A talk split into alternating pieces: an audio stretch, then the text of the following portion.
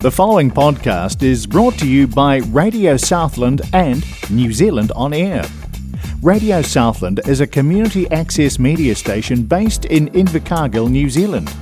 If you or your group would like to know more about how you can have a program on our station, please contact us.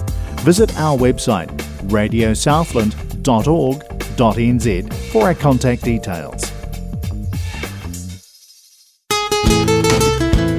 This is Lorraine in Spain, presented by Lorraine McIntosh on Radio Southland 96.4 FM. Hello, this is Lorraine McIntosh reporting from Spain for the week. This week I've been a bit amazed by the order of news in Spain. Headlines and hours of coverage when the Partido Pilar erupted in open internal aggression. PP is the equivalent of New Zealand's National Party, and the two people going for each other, the president of the Community of Madrid and the leader of the party, would be equivalent to a national mayor of Auckland and the leader of National fighting each other. Just stupid, unnecessary stuff, but for them, basic power in the party, I suppose. The president of Madrid Community is a very popular, competent woman, and the party leader trying to bring her down seems to have picked this wrong. All week we've had this unnecessary carry on. Well, up in the northeast of Europe, we've got two countries facing each other down in a power struggle with much more serious consequences possible. I guess it does highlight how out of hand power struggles can get. As I said last week, I can't make much sense of the Russian-Ukraine situation, mainly because we don't know how much we can trust the information we're given.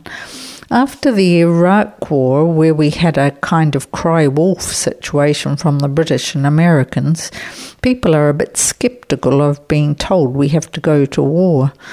Of course, although it's almost ancient history to younger generations now, there is the example of German aggression being dealt with rather belatedly at the start of Second World War to remind us of the consequences of inaction.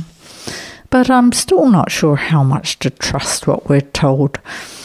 Compared to all this, I'm amazed at the protests in Wellington. Obviously, the protest has very little to do with mandates, and I've belatedly realised it's not political either.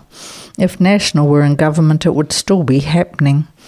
But protesters calling for freedom defies imagination.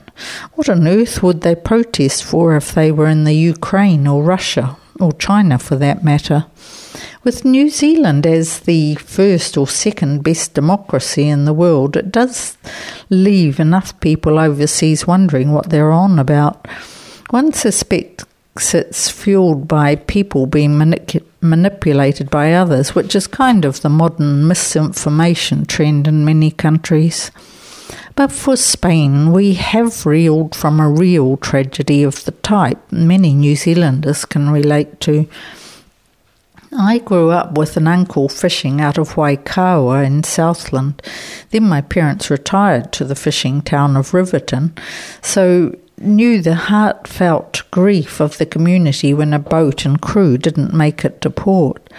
Here the Spanish vessel Vía de PT Tancho, a 50-metre trawler with 24 crew, was fishing in very rough seas off Newfoundland when it sank suddenly.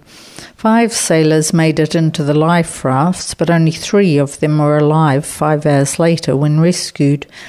7 more bodies recovered in the search by other fishing boats and Canadian rescue, but 12 disappeared. Sea temperatures mean survival in the water is less than about 2 minutes. Waves of up to 10 metres and strong winds making any more searching appear rather hopeless. All Galicia is now in mourning and all the community out together supporting each other. So with that sad thought, it's goodbye from Lorraine in Spain for the week.